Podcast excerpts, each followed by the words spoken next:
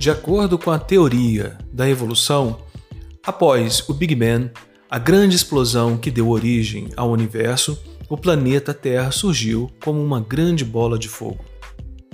Com o tempo, esse imenso planeta em chamas começou a se resfriar devido à distância do Sol.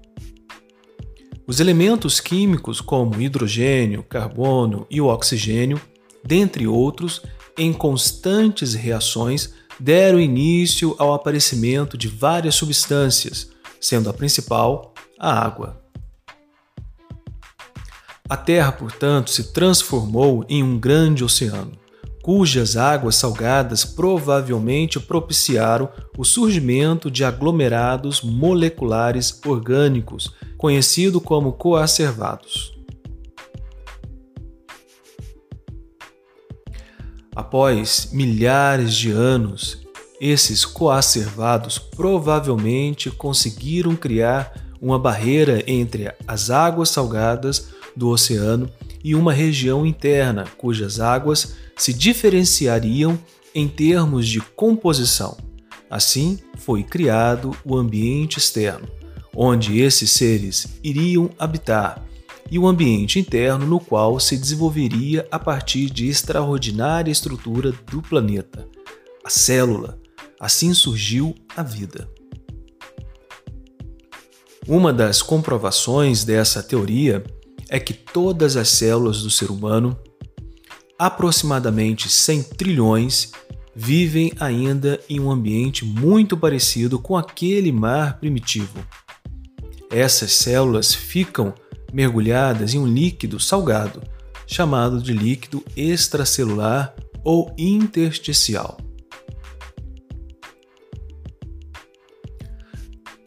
Então, o desenvolvimento da vida celular fez surgir várias estruturas localizadas e protegidas em seu interior, as organelas.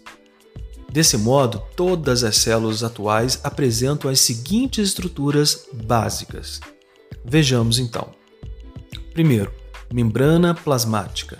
Segundo, líquido intracelular, citoplasma ou citosol. Terceiro, núcleo, contendo o material genético da célula. Quarto, citoesqueleto, é a estrutura que dá o arcabouço à célula e impede que ela se desmanche. E por último, as organelas. Em termos de estrutura básica, todas as células são iguais, visto que apresentam os mesmos elementos constituintes. O que diferencia uma célula de outra é justamente a sua função. Quando várias células idênticas se agrupam e desenvolvem a mesma função, formam o que chamamos de tecido. Então, os tecidos dão origem aos órgãos e estes originam os sistemas. E aí, os sistemas, trabalhando harmonicamente, dão origem ao organismo. Então, temos a sequência e a relação em célula, tecido, órgãos, sistemas e organismos.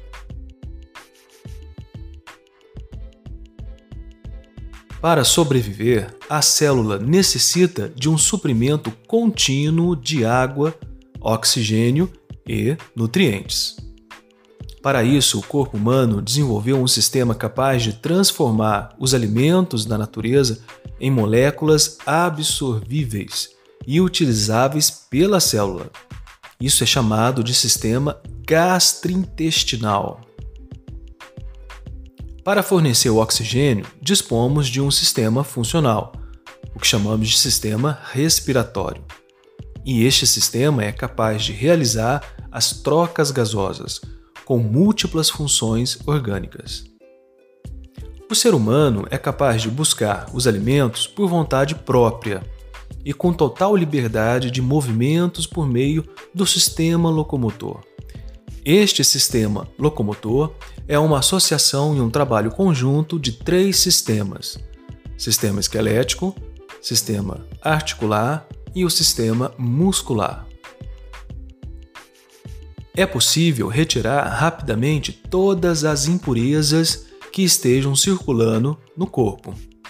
Bem como, a todo momento, milhões de células realizam o equilíbrio hidroeletrolítico, ou seja, água e eletrólitos.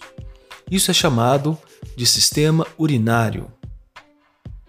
Há uma máquina espetacular que trabalha 24 horas por dia durante toda a vida para fornecer a força de propulsão necessária à movimentação dos líquidos corporais. Como você mesmo pode deduzir, este órgão, essa, essa máquina, é chamada de coração.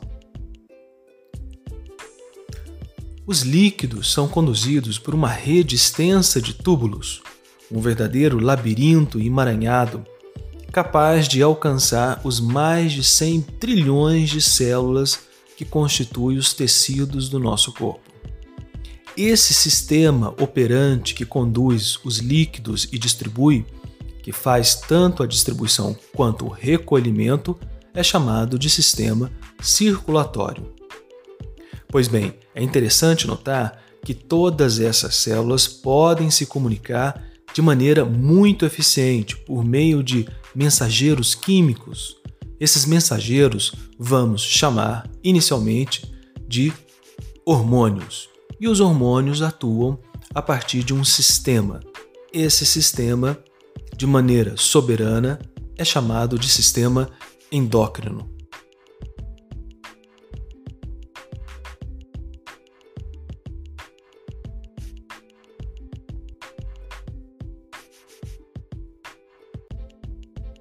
Por fim, o cérebro é um lugar cheio de belezas e de maravilhosos mistérios que ainda não foram totalmente descobertos, onde até hoje o homem não consegue achar muitas respostas para tantas potencialidades.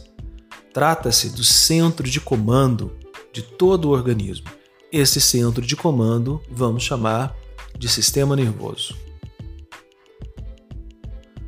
Por fim, o sistema reprodutor é aquele sistema que possibilita a perpetuação da espécie humana e a transmissão de características para a geração seguinte. Para entender melhor o funcionamento das células, serão listados os principais componentes celulares e suas respectivas funções. Isso vai ficar para o próximo episódio do nosso podcast. Até lá!